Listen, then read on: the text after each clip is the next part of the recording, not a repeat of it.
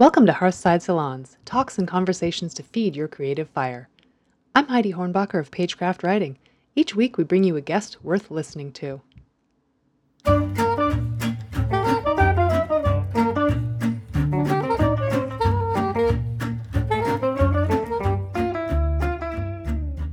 All artists want to make things that have an impact.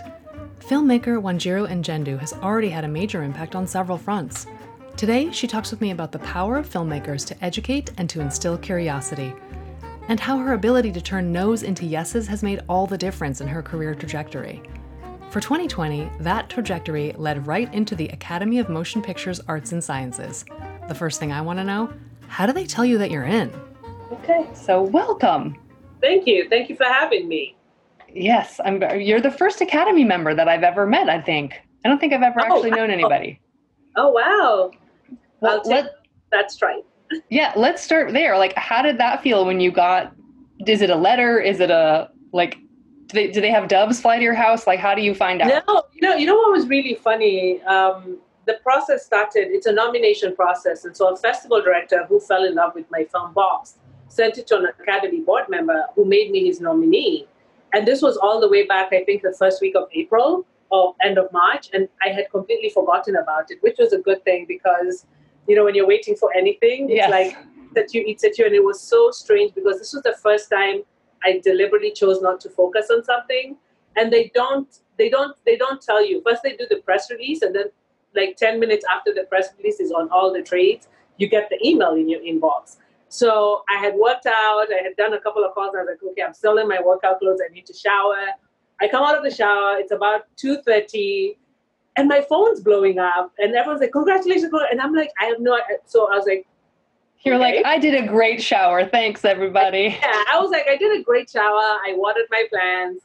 But it's funny because that was actually my plant watering day so my day had been um, but so finally when somebody else texted me a festival director texted me and they said thank you question mark question mark question mark and she's like you're an academy member. I'm like what? So i immediately like first I screen and then I go and then you know the list is like 800 people. So I start looking and I'm like, what am I doing? And I turn on the search and find feature and I look and my name's there and my name was there and I was just like, oh my god, I am an Academy member. And then you know called my best friend screaming. Called my brother in Texas. The time difference in Kenya, my family was asleep, so I couldn't call them. And so, and then I called my other friend, uh, Lola, who I screamed with and then I went back to my computer, and I, and just as I was checking, I was checking my emails because now I was also seeing emails coming in. The academy, the official, like you know, do you accept? I was like, hell yeah, I accept. you know, I, I don't know who would turn it down, but yeah. you know, do yes or no, and you accept, and then it puts you through the process. And I was like, I'm going to fill this out right now in case they realize they made a mistake, so they don't take. you know, I said, you know, it's so strange because you always want to be in those spaces and in, in, in, in, such organizations that when it happens, you're just like, am I really, I still have moments. My friend also got in in Kenya as other documentaries, an amazing documentary. And we still pinch each other. And she was awake. So I called her, we screamed. And then I was like, oh, Matthew Cherry's on there. So then I'm texting Matthew and then I'm texting my other friend. And it was, it was just, it was beautiful, was overwhelming. It's an acknowledgement of the body of work I've done and even more important it's an acknowledgement of my voice so hopefully we can start you know being more vocal and just making sure that you know we are more diverse academy which, yeah. which this class so that's what i was going to say is like obviously you can vote on things yeah. which is so important to representation and you know the voices that we are now that we're starting to finally hear and getting you know the gatekeepers are finally like oh hey wait so that is um, that is really important. Like that's is that what what are you most excited about being an Academy member? Um, uh, there's someone who asked the question. Yes, it's yeah. the Academy of Motion Picture and Sciences. See, I even have a moment. Um, first, I'm just I'm just excited because just the films. You know, you get you, you get this you get to um, watch the films, and and I, I just signed on to become a, a, a juror on um, you know, we get to vote for the Oscar films. Um, I believe we should be we view Best Picture and a couple of the other branches, and then each of the branches people, and then the shots and animation. And then I just signed up for the Student Academy Awards because I think Oh, also yes. that's also a really great place to see the diversity in voices and stories. Um, I really they, they have really great programs. Like uh, last week we had a, a, a 8 a.m. It's really amazing because it's worldwide. So in LA we have to be up in our computers by eight. You know the the conversations they had Pete Docter who did Inside Out. He did Monsters Inc. You know and just hearing Yeah. from the process and how it works. You know those are insider insider doors that I wouldn't have access to before. You know Oscar winning uh, directors who are talking about the animation process. This morning we had Whoopi Goldberg and Bryan Stevenson, um, and just talking about race and how film influences, you know, racial relations and how stories may and not may, may not be told. So it was just it's it's you know they they have programs. I mean, we're not going to do the governor's ball this year. I was like, I have a dress. I actually bought that four years ago and told myself one day I'll go to something. But it's it's also how much outreach they do. They do a lot of outreach. They do a lot of education. So I'm looking forward to exploring that. And once we receive, we still haven't received the packets, but I have an idea of just the benefits. But the very first benefit is once I registered, accepted, got my member number assigned, I got into the screening room, and, and there were all the films already for Best Picture. So wow. it, it's nice to have other films to watch outside the usual streaming platform. So that's a very big plus. Yes, yes, yes, and and the the whole thing about I love that you want to do the educational part because that that is like helping then the next generation and the, Yes. the voices that are coming, and it helps it helps just broaden everything, uh, which is what we are in sore need of. So Yes. so I would imagine that um, growing up in Kenya, this is you're very far from home. What what was your what was it like when you were a kid? What was your childhood like? What were your what was your dream? Um, my dream since I was eight years old was to direct. Um, surprisingly, it's a dream I had very young. Um, it, it took a while for me to understand. My dad was very big on movies and movie rentals. You know, we might be dating ourselves, but VHS rentals, we to go get our VHS. And, and when I was eight, I saw E.T., and that film had a very, very big impact on me. And then when I was 12, I saw The Goonies, and then I was like, okay, I want to do this. I don't know what this is, but whatever the feeling the films are giving me. And so my dad was able to sit down, down with me. And then it's like, okay, what you're looking to be is a director. You like writing stories. Ah, And he always made sure to nurture that. Like if I wanted to go to the video library, and get a movie, you know, he always gave me pocket money. So my father and my mother were very big on nurturing um, our creative sides. Um, I'm the only one in the industry, but everybody is so creative in their own way. Uh, books were a very, very big influence. You know, my parents always, always made sure we had books. We were reading something. Um, I was a very imaginative child, which got me into a lot of trouble. And since I was a little kid, my nickname has actually been Magic because my mom would come back, come and be told some of the things. She's like, she's magic, just let her be. And so the name stuck, fortunately. But um, it was it was very it was a very open household. There are not a lot of resources. When I was growing up in Kenya, there wasn't a film school, which is why I went to Mhm. film school in Boston. There was the Muhammad Amin School, but it was more journalist um, and, and more you know um, television television anchoring type. And I, and I, I, I that well that is very important. I knew my heart lay in scripted content, and so my dad supported me all through high school, writing my stories. And then when I was ready to go to film school, he's, he was like, okay, you know, now you're ready, go do what you got to do. And I've, I've been doing it with the support of my family ever since. That's exceptional. Um, so many artists that I talked to said that the first thing their family said is, "There's no way you're going to be an artist. Go do something practical."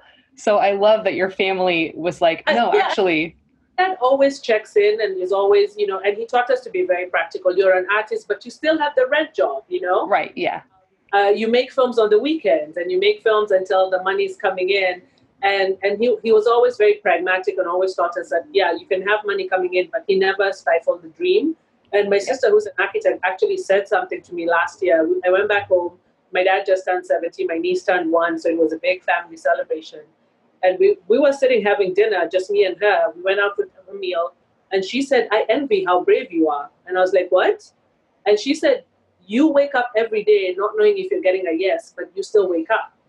And she was just like, For me, it's a go. I'm an architect. The building will be built. But she just said, You spend all this time creating something.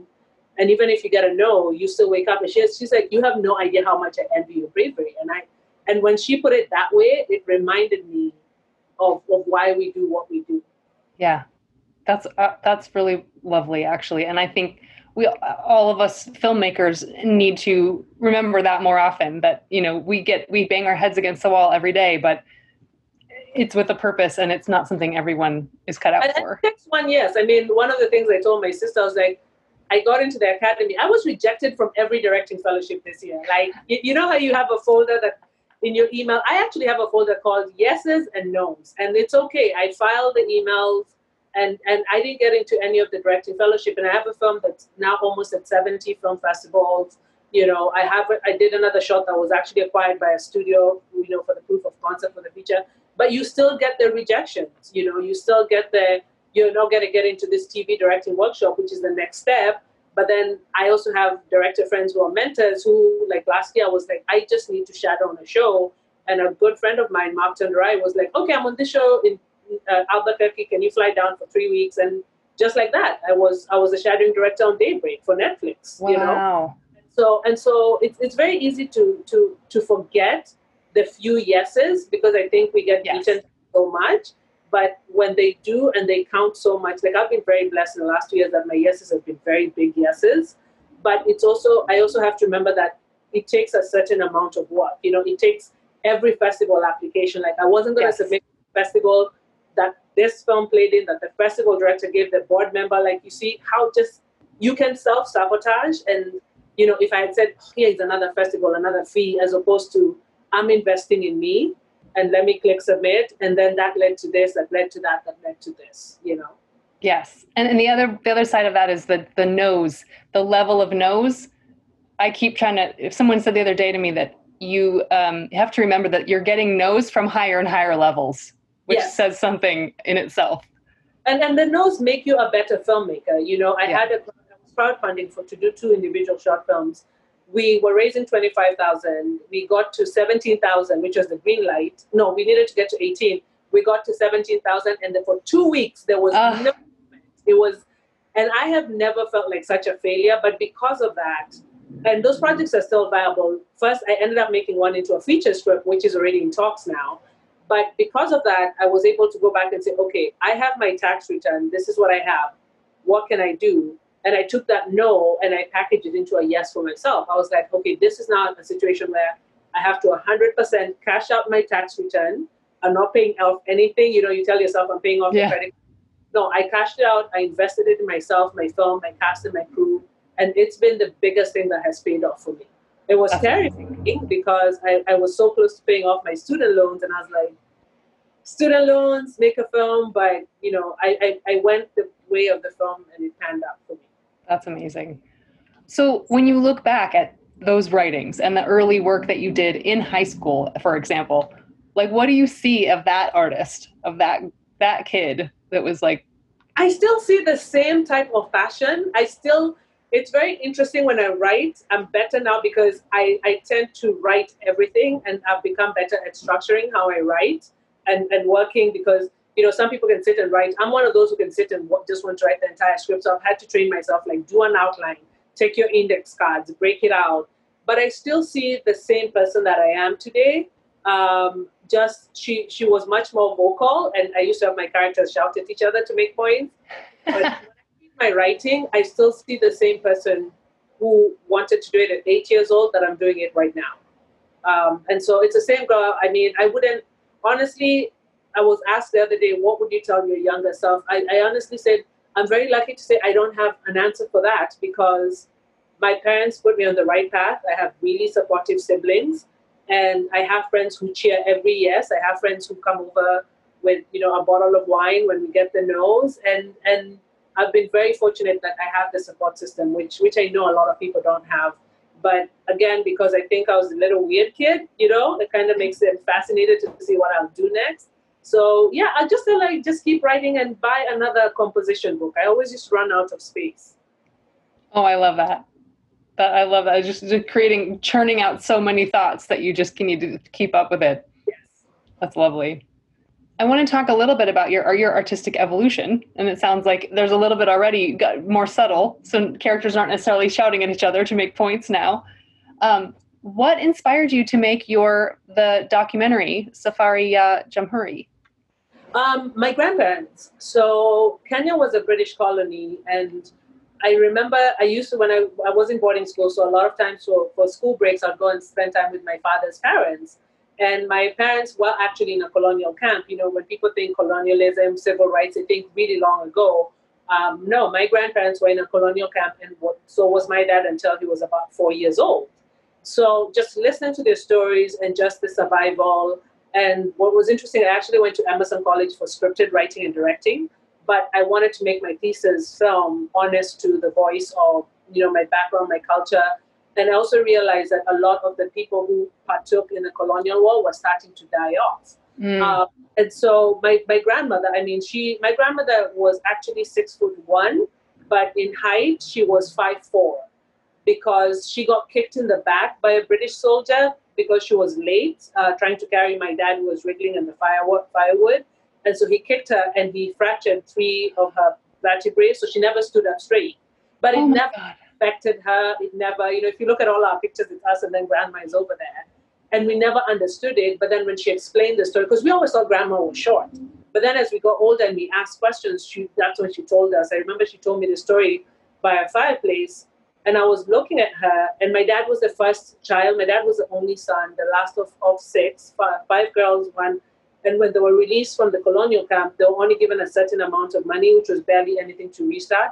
So they had to choose. And so my dad was the only one who got to go to school to read and write. But everything he did was to give back to his family. Like all my cousins, uh, he was the one usually paying for their school fees, paying for anything they needed. But once he became an architect, so I wanted to do that, but I also wanted to have my history, um, you know, in in a form in a recorded format. And so I went back and interviewed my grandparents. I interviewed um, a whole bunch of people. I walked with this pastor who was working with um, ex ex ex Mau Mau uh, warriors um, with the British against the British government. And I just got all these incredible stories. There was one woman who was a field marshal, which was like a general, and she would take in widows and you know, have them live in a in, in a small in an, uh, an enclosed area which had multiple huts, but everyone knew that those were her women, and it wasn't in a sexual manner. It was protectiveness. Yeah. If you're, if you're a woman of the field marshal, they, they would not be assaulted, they would not be attacked, and there was none of that. They ran the camps. There were no rapes. There were no assaults within the camps. The camps were were ran like with an iron fist, and a lot of times it was women, and that surprised me as well. So it was all of those different things, wanting to tell my heritage and wanting to preserve, you know, what my grandparents went through and what other people went through on the actual battlefront that made me want to do that. It's incredible. I mean, how how was that film received? Um, it, it, was received very, very well. Um, and so I actually need to go back in and re-edit it because the footage is older. But act, uh, about maybe four or five years ago, I, got, I get an email and it's a, it's a law firm in the UK and they are representing 100 ex Mau Mau in a lawsuit against the, the uh, British government. And they were like, You have the last living interview of a British soldier called John Nottingham. And they were like, Would you let us use that for the case? And I said, Absolutely. And John Nottingham was a British soldier who actually ended up being court martialed because he was supposed to run an execution mission in a village that was resisting, and he refused to lead his soldiers. So he got court martialed he ended up um, staying in Kenya, marrying a Kenyan woman, having children, having grandchildren. Was the cheekiest man you know I've ever interviewed. Then just you know he gave me a stack of paperwork, which turned out to all be all these orders and letters. So I scanned all of them, and and all that information was put in as evidence on the on the case, and they, and they ended up winning. That is incredible. Like that, yeah. you know, as a as a documentarian myself, like that's I can't imagine having that kind of an impact with one of my films yeah, I just I, I didn't even understand at the time. I was just like, okay, you need footage, and you know, finding then you have to find the original tapes, and because I had to send them unedited, you know, footage so that sure. go in. But it was just understanding how something I did out of love for my grandparents actually turned into this historical thing, and that really made me start understanding the power we have as, as storytellers. Absolutely. So when you came around to making the, your short film boxed, what what was important to you to tell about his story?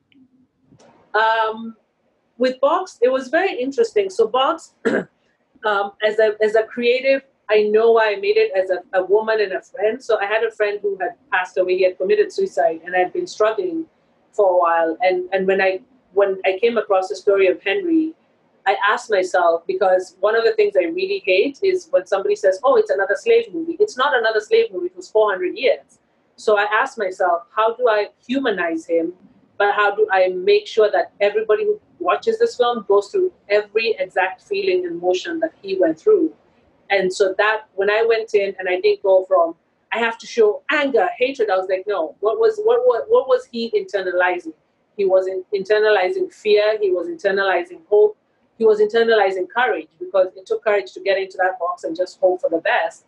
And when I worked from the human elements emotions, that's when the story came around. I, I knew there were specific feelings I wanted the audience. I wanted the audience to come out feeling they learned something, and I wanted them to come out and feel that they wanted to find out more on who he was. And a lot of audience members do that.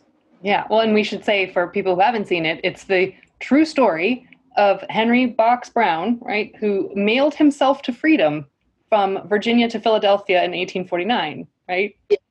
In a crate that took in a three by three by three and a half box. It was it was a really tiny crate. Uh, yeah, I mean, uh, it, it's crazy, and and yet it worked. Which is, how did you come across his story in the first place? Well, I I had been trying to figure out what I wanted to write, and as I said, I, I had a creative block because uh, of what happened with my friend. And then I went to one of the things I love about living in LA, and I think LA is really such a great resource for artists. There's always something to go to. Mm-hmm. There's always a table read, a panel. So the World Cancer Foundation does. Um, it's called the Hollywood Creative Forum, where they have different panels, showrunners, executives, directors come and talk to people. And a friend of mine was like, "Hey, I'm going. Do you want to go?" And I was like, "Oh, I'll put in my application," and they accepted it, and I got a pass. And I was like, "Okay, I'm going." And when I was there, Karen Parsons, who used to play Hilary on Fresh Prince of Bel Air, she was there. And one of the things Karen had been doing, and it's really amazing because she's the complete opposite of her character. She's really very very, you know, all, all about causes and activism and education. And so I, I know I was just like, this is different, you know, speaking to her. But she has been doing it's on it's on Netflix. It's a bunch of short animations called Sweet Blackberry, uh, which is Black History films and she had they had just rolled out uh, the story of Henry Box Brown. I was like, wait, I know this story. How do I know the story? And this was because when I went to college in Boston, my friend used to live in Newton, so I'd gone to the Newton Museum. So they actually have a replica box, and I was oh, like, wow. She's talking about this story. And so when I went home, I couldn't stop thinking about it. So I went, I read everything of his on Wikipedia, just stories. And then I went to bed. And then at 2.30 in the morning, I kid you not, I woke up, I wrote the entire film, and then went back to bed. I love it. It exploded out of me. And, and it was just all, I think it was all these suppressed emotions and feelings I'd been dealing that just channeled itself completely. And I went back to bed. And when I woke up in the morning, I, I proofread it. And then I emailed it to a DP friend. I was like, Do you want to do this with me? And he was like, Hell yeah. So. Oh, I love it. Yeah, because it's really beautifully shot. And it's, you know, it's unusual. And I thought that was, I was really surprised by, you know, the fact that we only, we don't get his voice. We just get his impressions of every voice he's hearing. Yeah. And um, important to me because I think when people are afraid, you know, and I, I feel like we focus, there was too much of the world. I was like, there was too much outside. And I remember the most what I remember when I was struggling dealing with, with my friend's death was the quiet moments just sitting on the bathroom floor and turning the light off and just having one candle. And it was mm. just that like like I was I, I wanted to everything feels elevated and that's what I wanted the audience to understand the amount, because fear, when you don't experience it from somebody else's perspective, can have, you know, a fourth wall. And I was yeah. like, I'm taking that wall away. You're going to be him. You're going to be responsible for what's happening to him. And I wanted both sides of the pendulum to be to be to be equal equally for the audience to experience and to go through that. Wow, that I that's amazing. I well, the moment that really struck me the most was the woman yeah. played by our friend Perez Ueno. Yeah. Um, and, and I, in that moment, he's hearing this. I'm not, I'm not sure. I don't know. I don't want to spoiler, but you know uh, what he's hearing happen, and he has to make a choice to still, you know, not react and not. Yeah. And, and you can see the weight of that, yeah. And like as representative of all the suffering of the choices he's had to make. Yeah, and, and it, it, tapped with that i wanted to tap into you know it, it's, it's usually titled as selfishness but it's more survival and there have been times where I have made decisions that are best for me, but I'm not proud of them. But they were the best decisions for me at Yeah. the time. And and there's a certain individual selfishness, and which is I, I, I later learned was self care and survival that we as a people are not allowed to experience. And that was what I wanted was was for him. You know, everybody talks about you know you have to be a hero. We have all these massive films coming out about being a hero, but sometimes just to survive, you have to be a coward you know just Yeah. to live to see another day and that's that's what i wanted to express that that it's not it's not black and white and it's not one way or the other Yeah, no, and I, I love that choice. And I love that we see everything on his face. Yeah. Like all the, the conflict and the weight of, of that and the, the the loss and the tragedy and the you know the hope of what he is now going towards. yes Was that story was it known at the time or was it hi- did, I I assume it's the kind of thing people wouldn't have people in the white people in the south wouldn't have wanted people to know about because then everyone would try it. it's, So- it's recorded. There's good there's good records kept on, on henry brown because he actually used to be at loggerheads a lot with frederick douglass.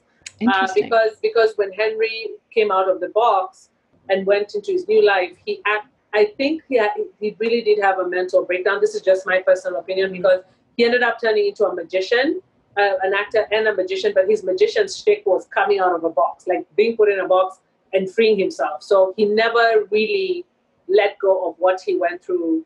And, and frederick douglass used to be like why are you doing this? You know it waters down what we're standing for and everything. So it's there in history books you know that the two of them Okay. would be at loggerheads and stuff. So his story is well known, and not as known as Frederick Douglass, uh, because what happened was Henry actually moved to Canada for a good chunk of time before he came back, and then used to perform a lot in Europe. So he wasn't on boots on the ground um, and very involved, too much involved with the abolitionist movements. Um, Wow.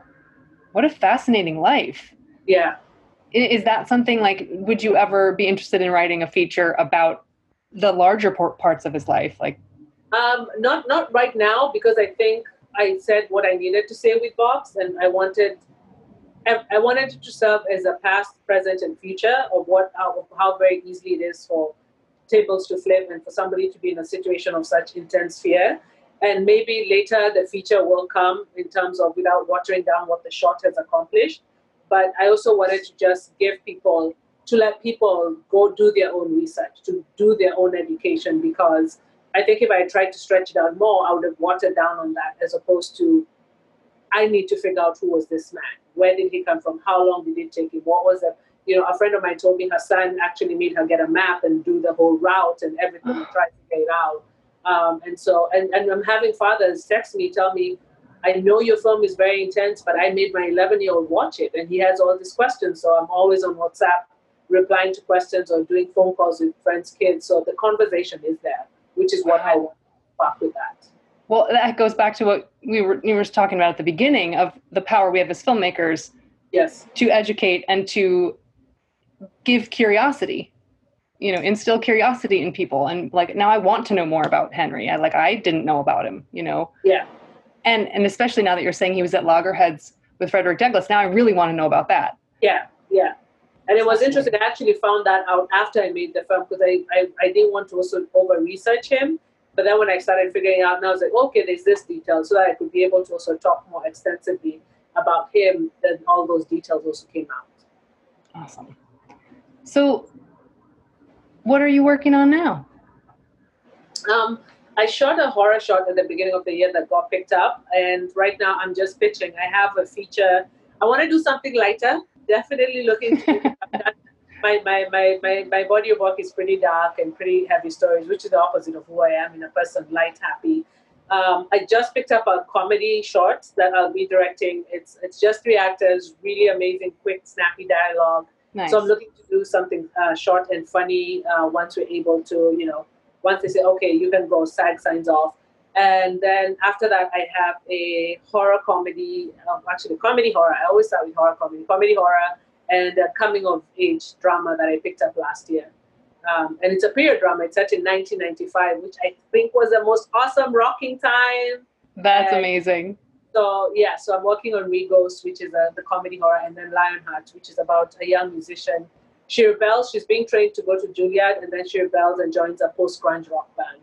i love and, it the daughter of, she's a first generation African American dealing with African immigrant parents. So I really loved how there was so much going on, but also that the fact that she's just a teenager. That I, that sounds like an incredible story. Actually, I love and, and that you know was such a seminal time for music. In fact, one of the things because I was a I was a DJ at my college radio station, and that was right in that period, and it was a, such an interesting time because there was like there was tribalism. Yeah. Like I don't like you because you like that music. This is the kind of music you should like to be like cool or yeah. whatever. And and then like and then Nirvana happened, and then all of that went away.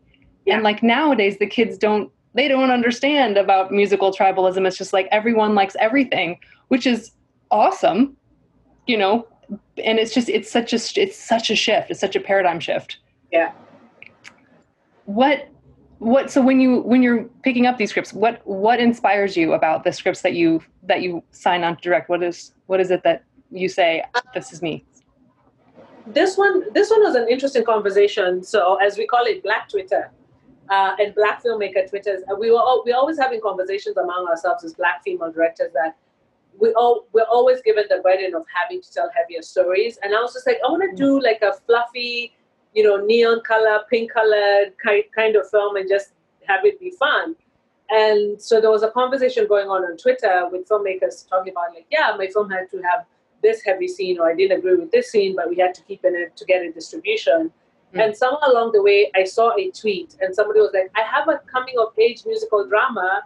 And then the tweet disappeared. You know how quickly things move. And I was like, oh my God. So I went back to the original tweet, printed the entire tweet process, looked oh for the tweet. And then I reached out to a girl, and it turned out to be a black French uh, writer, a black writer. Uh, she's French, born and raised, but a same first generation French grew up in a tiny village. So it's interesting because Lionheart is her story, but she made it contemporary and set it in New York. But she was a musical prodigy to African parents, and everyone in the village was like, "Oh, if you teach her, she become genius, and you make loads of money." So she was always having to perform on demand. Mm. Always, you know, somebody sees her on the street, and, and you know, and she was just this biracial child with big hair and just didn't belong, you know, because her parents were first, you know, were immigrants. She was first generation and but she had this talent that everyone was always touting about and nobody really asked her why you know who she wanted to be or what she wanted to do. And so she took all of that later as, as she grew. She's pretty young. She's 26 27 now.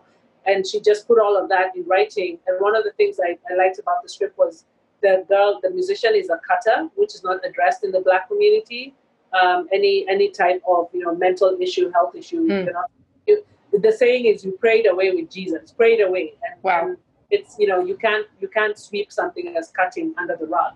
And so just the honesty. What drew me to this story was none of the trauma she had gone through trickled in the story. She just wrote a refreshing.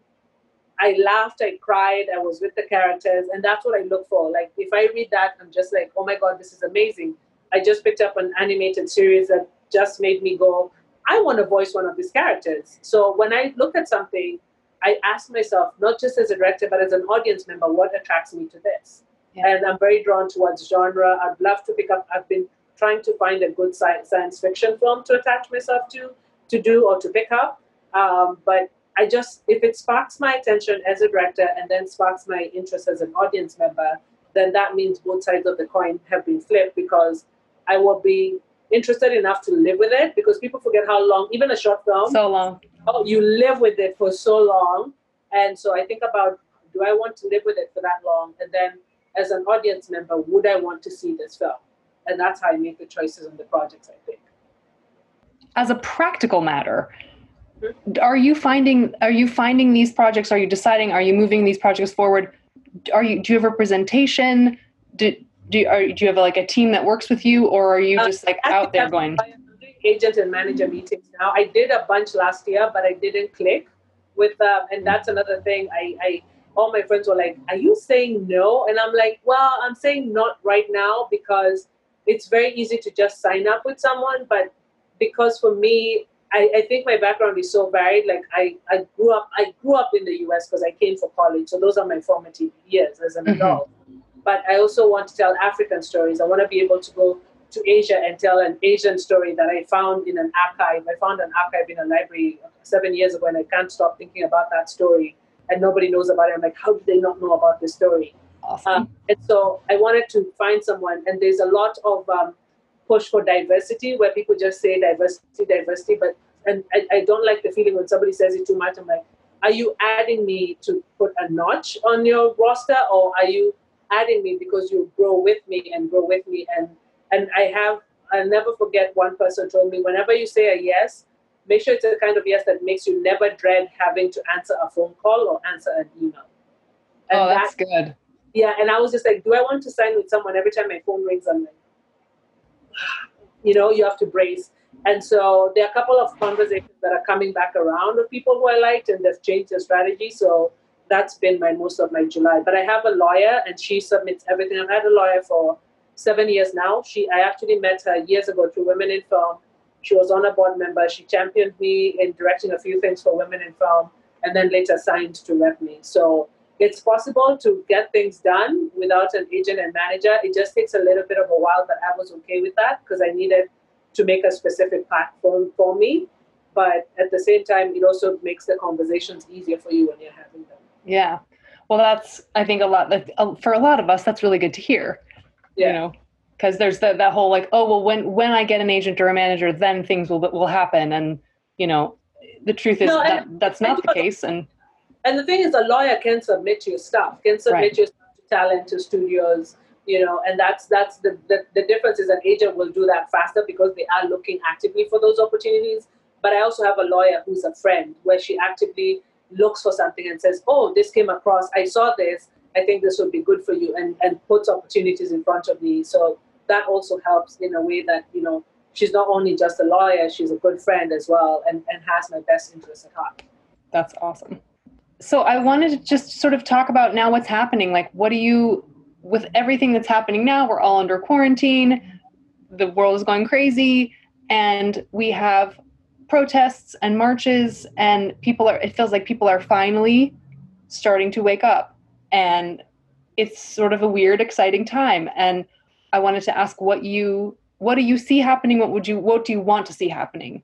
The first thing is the conversations are happening. It's not being swept under the rug you know.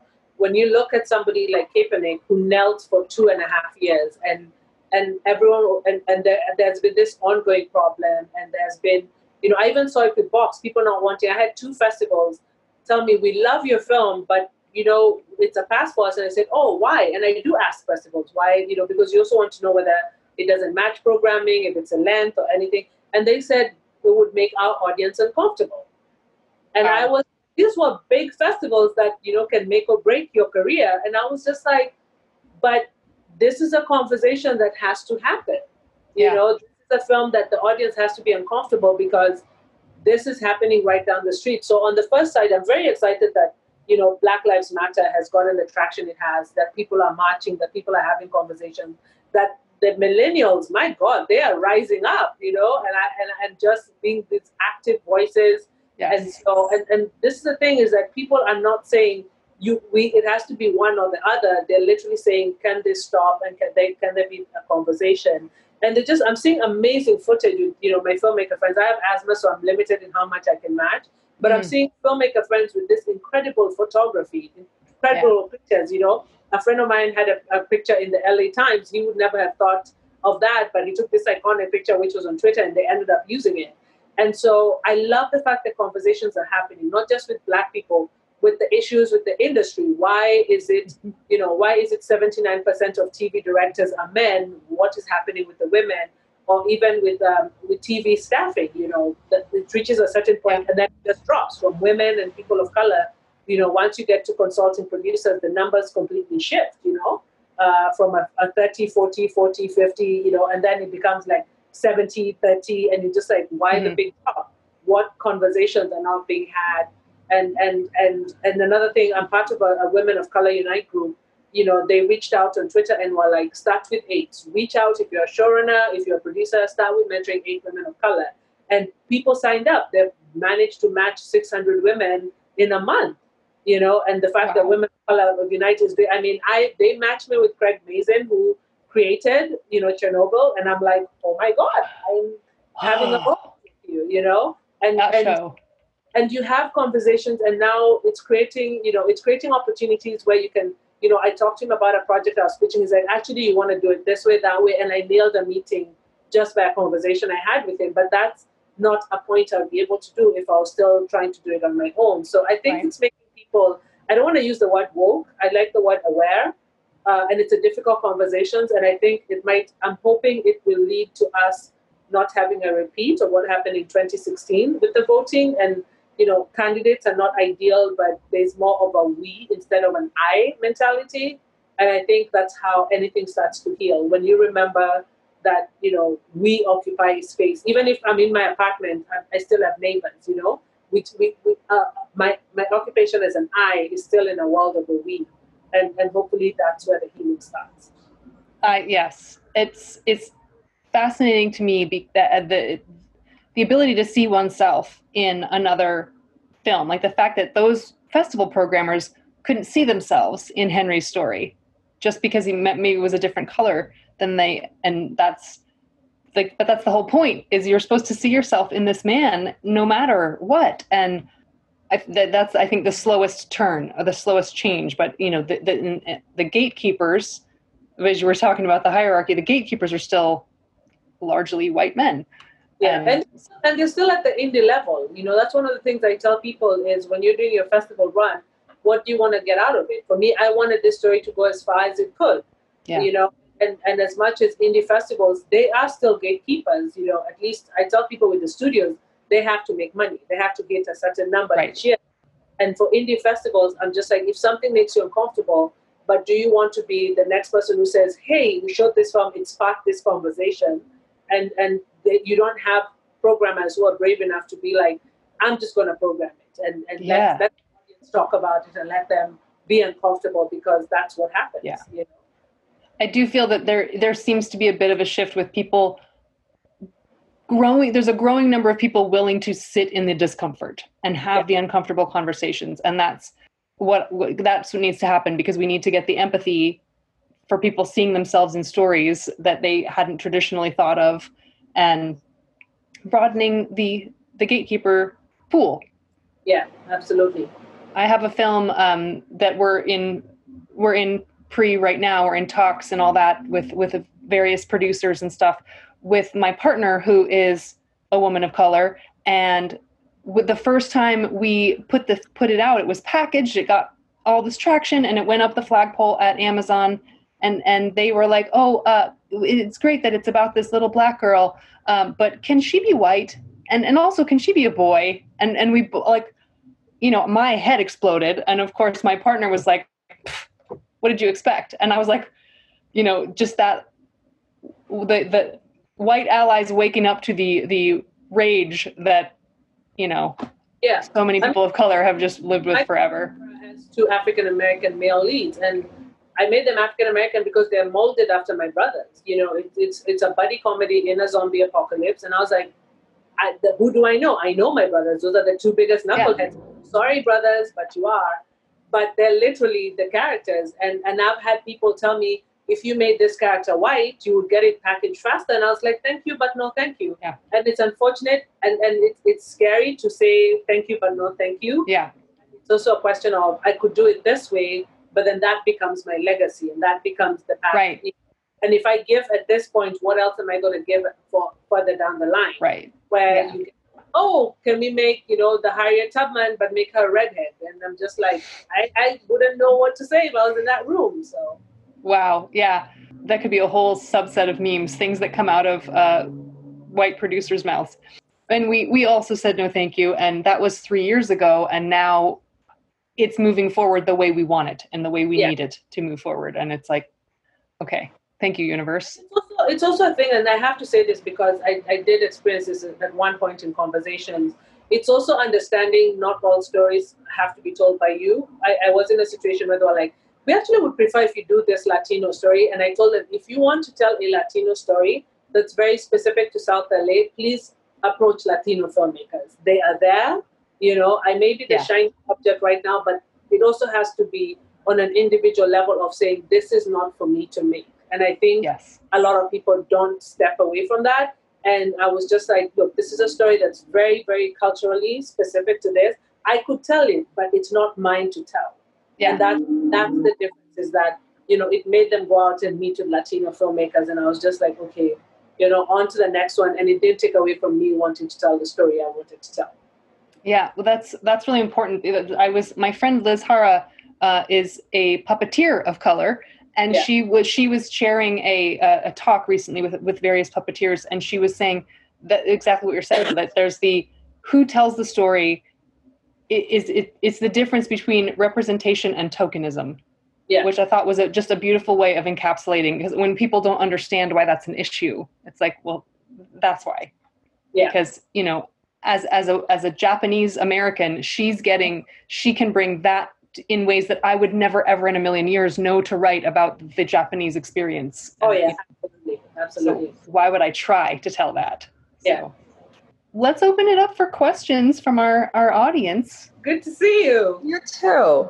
I am extremely proud of you. Um, so when I saw this pop up, I was like, I got to be there. I have to be there to listen to you. Um, we went to Emerson together. oh cool Um, so my question for you is, you know, you mentioned some of the films that were coming up. Um, any more documentaries? I, I do want to get back to documentary filmmaking, but I want it to be when the pipeline to the money is a little easier. And, and there are two particular stories I want to tell, but um, it's all, it's also uh, this this might be a little bit of, of an easier pathway that you know scripted money is, is sometimes easier to find. But I also want to be in a place where when I tell those stories, because there, there's there's certain things that I'll need access to that require a bigger yes than the one I'm able to give to. Um, and it's also uncovering a couple of things that I have to just make sure that um, it's safe to do so in telling those stories because it's going into a much darker history of what the Wow. subject matters entail. That is massively intriguing. yeah Yeah, it's, it's one of those things. I'm like, do I want to make this or do I want to live? So I, I'm Whoa. just, I'm, I'm gonna, I'm gonna live for now. So like that's that's leaving us with more questions than you've answered Oh, it is. get back. I love watching documentaries. I have so many friends who are documentary filmmakers. I think it's such a raw, honest, and just the dedication it takes to to tell a documentary film and to live with it for that long. But um, it's something I would want to eventually get back to, and, and just to be able to at least do one a year on top of everything else. yeah. that would be that would be an amazing pace of work as well Yes. actually that gives me another question as a documentarian have you faced a subject that was not necessarily um, friendly to the project and like how did you like if so how do you how do you deal with that My dad will tell you I am blessed with the gift of gab. I can talk anyone almost into anything, and there's been very few cases where I shouldn't have done it, but I still did it. Um, I have not because I, I try to approach a documentary from a personal aspect and why why I want to tell the story. And one of the things is people can tell very easily if you're trying to manipulate them Hmm. or trying to force a conversation. So I, I, I work more empathically, especially with how if a question's not going the direction or the answer is not coming, I, I, I, am actually more flexible in how I adjust in situations when I'm speaking to documentary subjects uh, and I'm touching on doc- documentary subjects. So I try I try not to force it. I try to come from a place of truth. I ask myself, and I always explain beforehand before I sit down and talk with subjects or or uh, to, to the people and, and what the subject matter is and talk to everyone I'm interviewing as to why I'm doing it, why it's personal to me, and that always leads to an openness um, that I've been very fortunate so far.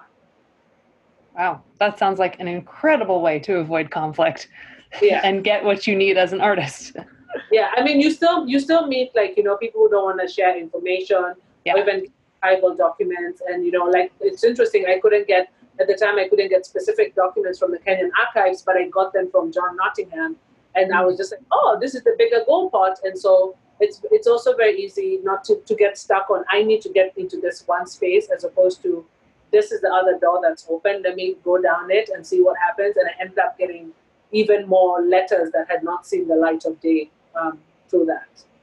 wow And I'm seeing the comments, so thank you so much, guys. I'm seeing all the well wishes coming into the comments. So. yeah Well, this is, I mean, like I said at the top, you're the first Academy member that I've met. Um, so I'm just, you know, just to, to know that someone in my peer group you know, if I can even say that I'm in your same peer group, like someone that I know is like gotten inducted, that's like, you know, you give me hope, uh, not only for my own career, but just for knowing what the difference you're going to make being part of the voting body.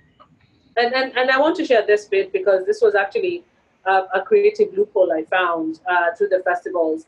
Because um, I know a lot of people eventually want to make films that head towards the academy, and, and the qualification process can be intimidating um, for short films, um, it's the same as, as, theatrical. You have to do theatrical, you have to do a two week run, but for short film, you do a one week run. So, what I mm. came up with a festival, a different festival director, she was just like, if you can get a bunch of filmmakers together, you can split the theater cost. And the theater cost for the week was $2,000. And we got together, you know, four or five filmmakers and we ended up paying $500 each. So that's another way to qualify your film. It doesn't have to win, uh, you know, it's, it's, a, it's still such a lottery system and such a Russian roulette, winning an Oscar qualifying festival. But if you have a film that you really believe in, you want to qualify it, there's that option. You know, when we come back to the theaters and everything, is just come together with other filmmakers. Everybody commits to the week of the qualification shot, and then instead of having to pay two thousand dollars, you know, depending on how many filmmakers you bring in to program for the hour, hour and a half in the theater, you cut your costs down by a lot. So that's that's fantastic, and you create community yeah, you create a community. I'm still friends. I still talk with those filmmakers. So yeah. I love that. Wanjiru, thank you so much for speaking with us. I really appreciate your time. Um, this has been so much fun and you know and and hopeful you know just putting more positive light out in the world which i think is what we all need right now thank you thank you so much this year it was a good one i have oh, a story to do with my birthday heidi and, and go for it I, I tell people try find your support system. Last year, on my birthday, I was so frustrated. Again, you know, directing fellowships, applying for everything. I told my best friend that if this year's birthday, if it hadn't happened for me, if I didn't have my big film thing happen for me, I was gonna leave the industry. And you got this, your ultimatum for yourself. I, I gave myself an ultimatum, but this is the craziest part. The Academy announces um, new members on July 1st this year they announced it on June 30th. Like it swept my knee. And my best friend, as soon as we got off the phone, sent me the screenshot of me telling her, if this doesn't happen by next year, I am out. And she and she was like, I never want to see a message like this from you again. Uh, amazing. The universe was like, oh really? yeah, it was it was I haven't shared that yet and I need to start putting that out in the universe. That's great. I love that friendship of 17 years, she was like, I never want to see a message like this again. She talked me off the ledge. Oh, that's awesome. We all need that. Well, thank you so much, everyone. Um, thanks for joining us. I really appreciate your time and your attention, and you know your curiosity. So yes, it's um, always it's always fun to chat, and and hopefully yeah. we'll listen soon one day. Next time on Hearthside Salons, writer Josh Greenberg was always the funniest guy in the room. I know, I was there. He grew up in Northern California, moved to LA, and parlayed his observational skills into a consistently growing comedy writing career staffed on multiple network shows. We'll talk about what it takes to be a comedy writer and what's next for Hollywood after quarantine. Special thanks to our graphic and sonic designer Joel Harris. Our theme music is by Lachey Swing. For more on our script coaching, online concept to pages writing courses, and writing retreats in Italy, again someday, check out pagecraftwriting.com, at pagecraftwriting on Instagram, and at pagecraftwrite on Twitter. I'm Heidi from Pagecraft. Thanks for listening and stay well.